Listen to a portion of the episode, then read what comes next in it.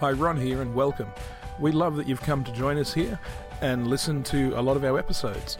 Please help us continue with this by supporting us through either joining the Barak Center at thebarakcenter.com or joining us at the Fringe Church at thefringechurch.com and sharing and donating through those sources.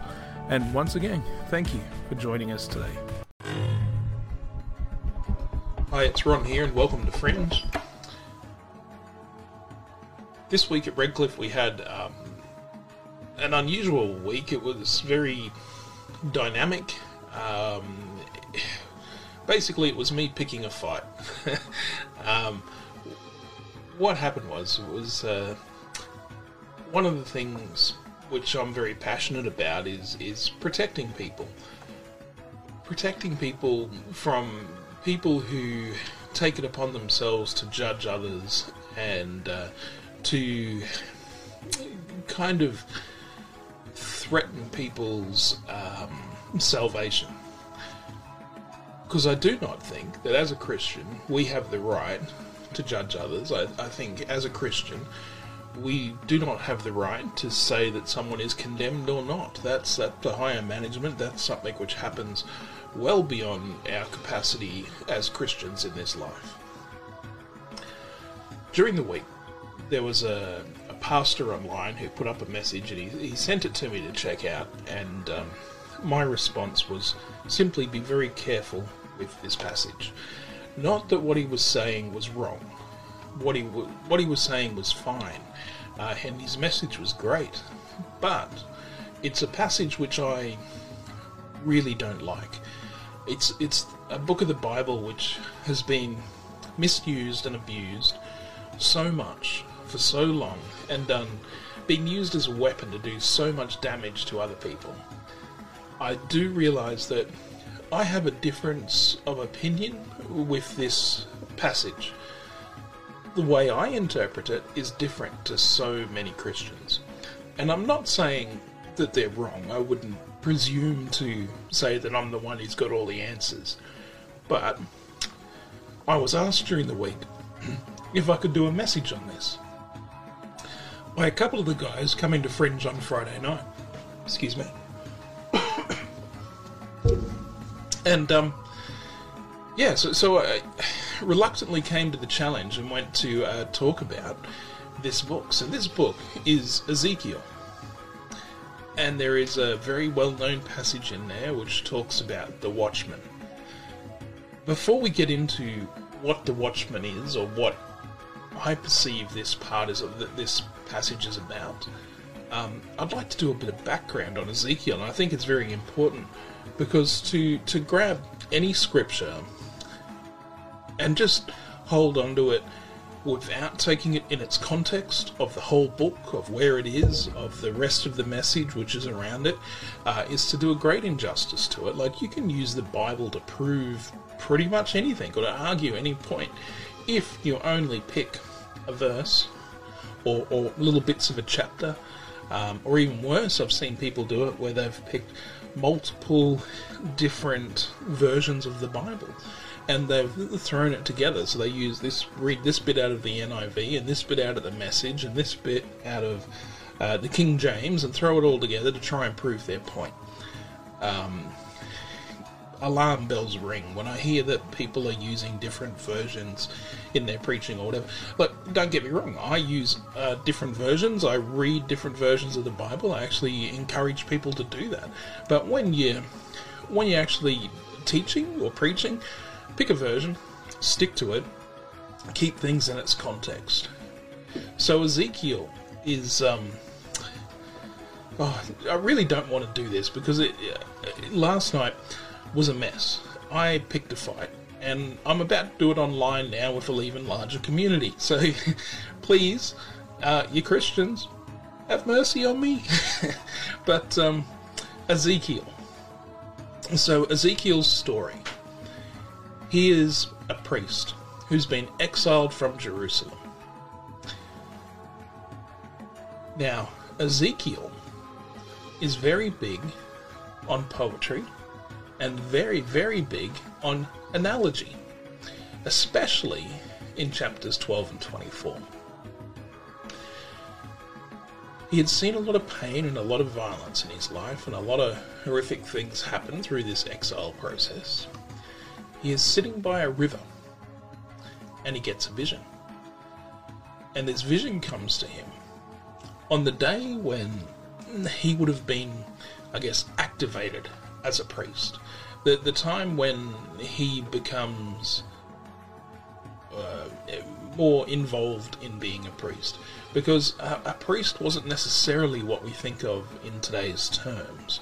A priest then uh, could have been an inherited position. So you you are a priest because your father was a priest. You are a priest. It doesn't necessarily mean that you were a man of God. I'm not saying that about Ezekiel, but um, Ezekiel comes to the time in his life where he becomes active in mission according to their beliefs and process, and he finds himself in Babylon, sitting beside this river, been exiled. Everything's gone to custard and he's sitting there and he gets a vision from God. Now, this vision is complex. I always put it down to if you got a peek behind the curtain to see things which were not of this world, which were godly and holy and complicated, how would you put that into terms to try and explain it? to a layman, to someone in the general public, I think we'd all struggle with that because what we see would be possibly so other that the English language fails to describe it. So Ezekiel is doing the best he can, and he talks about these figures when they've got four faces and wings and three wheels, and uh, above their wings is this uh, like a temple and a chair and, and God sitting on it, this holiness. But it's what he's seeing is God. What he's seeing is the holiness of God, this weight of God, which is the presence of God, which is there in Babylon, sitting there. Now, at first glance, you might think, okay, yeah, yeah, yeah, God's showing himself to him there at the river. But you've got to remember this is Old Testament, and at this time, the belief was that God could not be outside of the temple. That God remained in the temple, remained with the Ark of the Covenant, and, and didn't leave that place. Because for him to be in the presence of anyone else would be destruction. This is the you know the process which they believed at the time. So this is a very challenging vision for Ezekiel because Ezekiel sees the presence of God, the heaviness of God in Babylon where they've been exiled to. What is God doing in Babylon? Now, to him and to people who are reading this, would be uh, astounded, would be, um, you know, that God is in Babylon. God has abandoned the temple. God has abandoned Jerusalem. God has abandoned his home and left and come into exile into Babylon. This is a huge thing and a huge weight to have hanging over you. God is not sitting with the ark. And we also see Ezekiel act like a lawyer in uh, uh 14, 18, and 20. So what he does is um, he's kind of weighing things up and trying to, to not justify, but um, questioning and, and acting like a lawyer of the time in these passages. So in Ezekiel, we see a lot of different things. When he is acting like a lawyer, the one thing which he seems to come to is it's too late for change, that judgment is coming. Judgment is coming on Egypt and Tyre for being their own gods. Now, this is where this nasty chapter comes in, which I say nasty, it's not, but it gets used and abused about the watchman. I've known people who've considered themselves and actually said to me, you know, I am a watchman of God. It's my job to go out and tell people that if they don't repent and they don't change their ways, they're going to hell. Now, this is harmful. This does damage. You know, things like the Ku Klux Klan was considered a Christian movement at one time. How about the Spanish Inquisition? The, the, the Crusades, you know? To, to have this thing in your head that I am this person who needs to help bring judgment, to help point out where people are wrong and sinful. You know, it's that old thing of when you point a finger at someone, there's always three fingers pointing back at you. Be careful, be very, very careful. This is a very dangerous place to be. But we'll come back to that Watchman passage. See, the other thing is, we hear. Um, so the Watchman passage, when when Ezekiel gets this, and he, he, the uh, what happens is actually the sacking of Jerusalem. Jerusalem falls when he gets this vision and this this thing about the Watchman.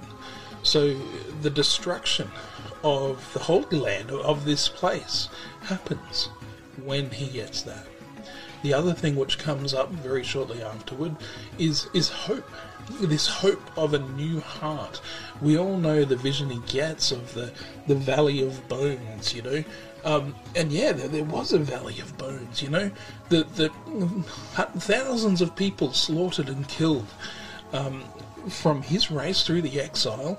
There was not a lot of them left. It was it was tragic. It was horrible. But God shows him this vision of this this breeze which flows through, this God's presence which flows through, and flesh is formed around these bones. A new life is coming. It says a a new heart is coming. Where our hearts have been made to stone, they will be made into flesh. This beautiful, hopeful vision. We then go on to, he talks about Gog. So, Gog and God. Now, Gog is an amalgamation of Egypt and Tyre. When you, when you look at it and you break it down, what it is is he's taken these two superpowers which have made themselves their own gods, and he's combined them into this one figure which he calls Gog. So Gog is coming, and God strikes him down, is what he sees. So there's a lot of analogy, a lot of uh, uh, poetry, uh, you know, a lot of things made up to to explain something which is very difficult to explain, which was uh, how God spoke to Ezekiel, and also I think part of Ezekiel's nature and how he spoke to others to explain complicated things. But one of the things he sees from this is a new temple which has come. But the new temple, so there's much debate about that in Christian world through scholars, whether it actually means uh, a temple coming or whether it's the end days with the, you know, um, heaven coming here and us becoming, uh, you know, this new place, this new civilization. So, but we won't get into that because we'll be here for hours. But the interesting thing is this river which flows out of the temple, which we see in Ezekiel, and it runs and it grows, this little stream into a river, and it grows and it leads to the Dead Sea. And the Dead Sea, if anyone knows what it is, the Dead Sea, it's dead. But this river brings it to life. And it brings new life to the Dead Sea.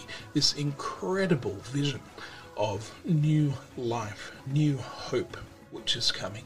And this represents um, the Garden of Eden, of humanity being brought back into true relationship with God, where they can walk in the garden together. It is also a symbol of the death of that covenant.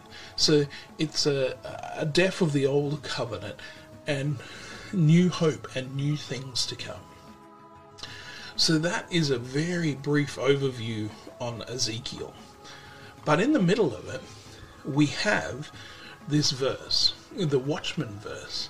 So Ezekiel 33 1 to 9.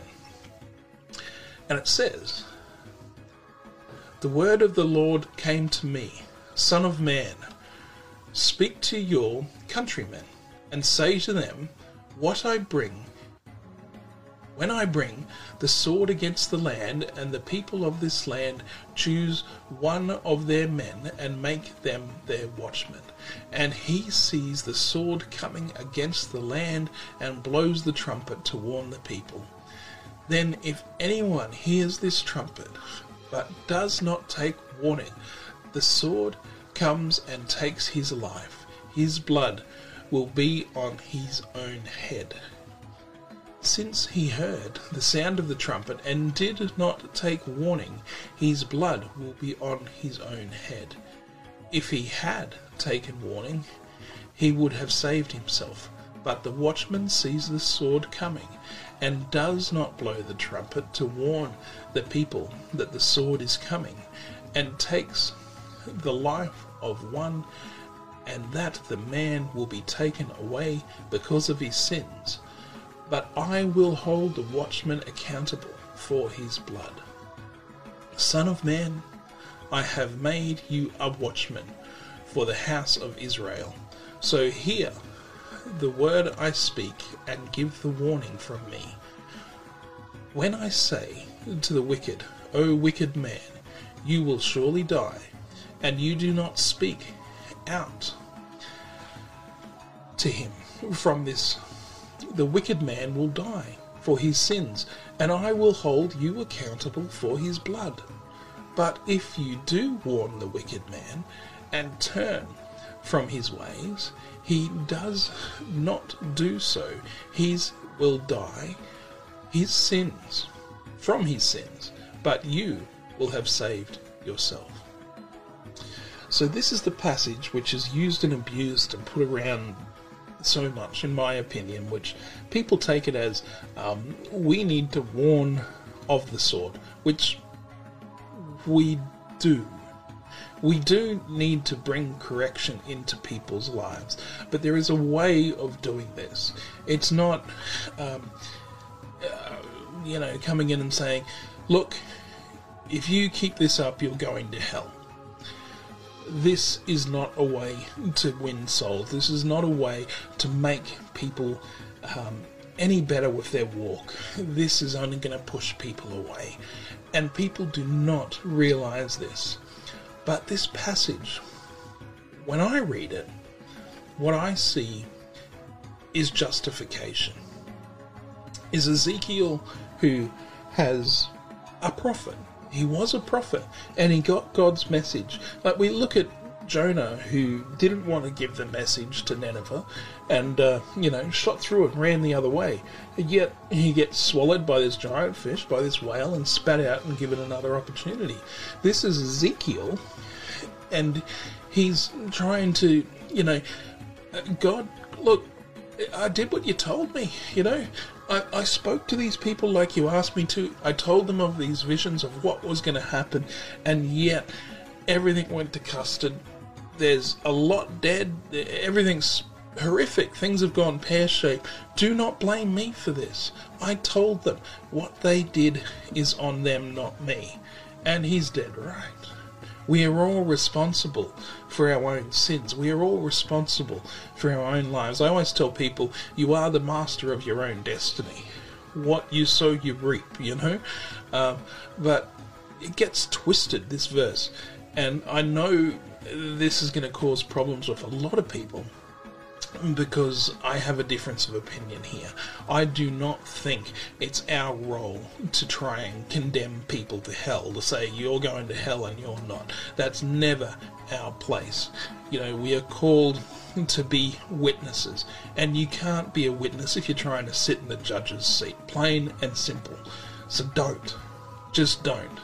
Our job is to love people when it comes to correction, yes, it's important that people change, that people step out of sin. But the reason they do this is has to be not because of um, some relationship where you need to buy your way into heaven, where I need to do exactly what I'm told to be able to get there.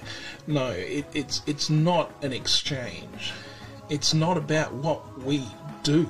It's about what God does. And the reason for us to step away from our sinful actions or the things which we are doing wrong is purely because God loves us so much that He's done this for us.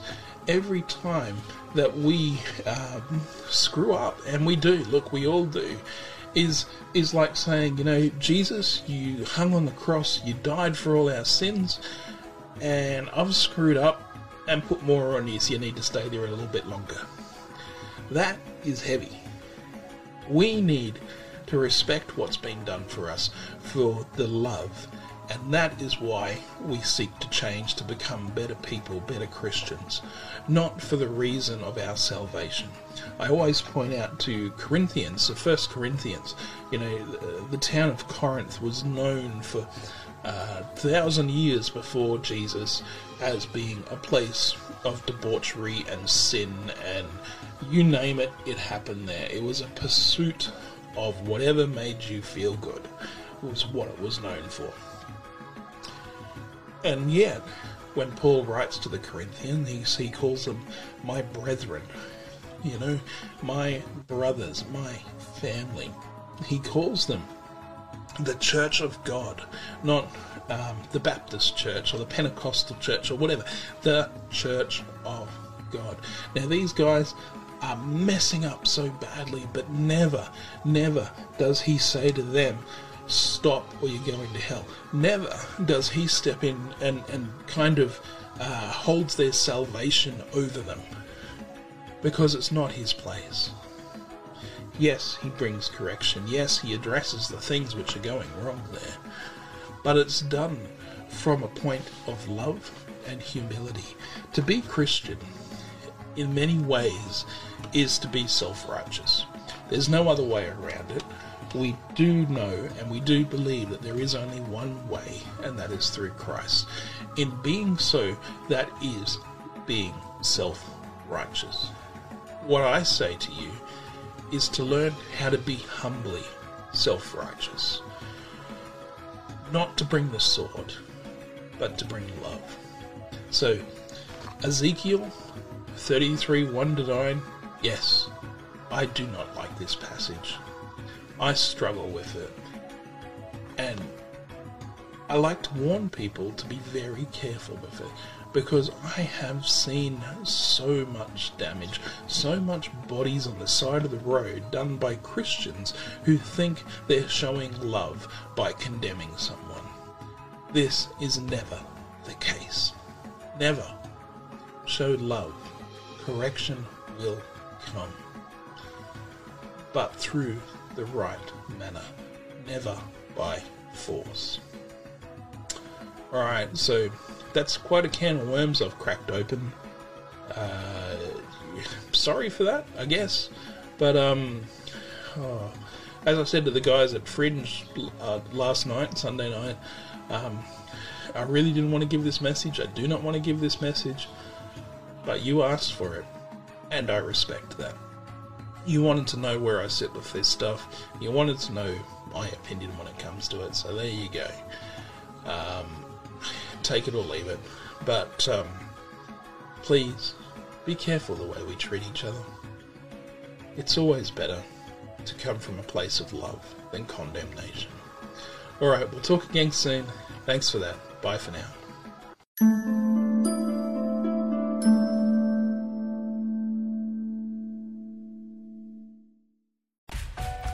Thank you for listening to another episode. And please, don't forget to sign up to the barackcenter.com or thefringechurch.com and help support us so we can reach many more. Thank you again for joining us today.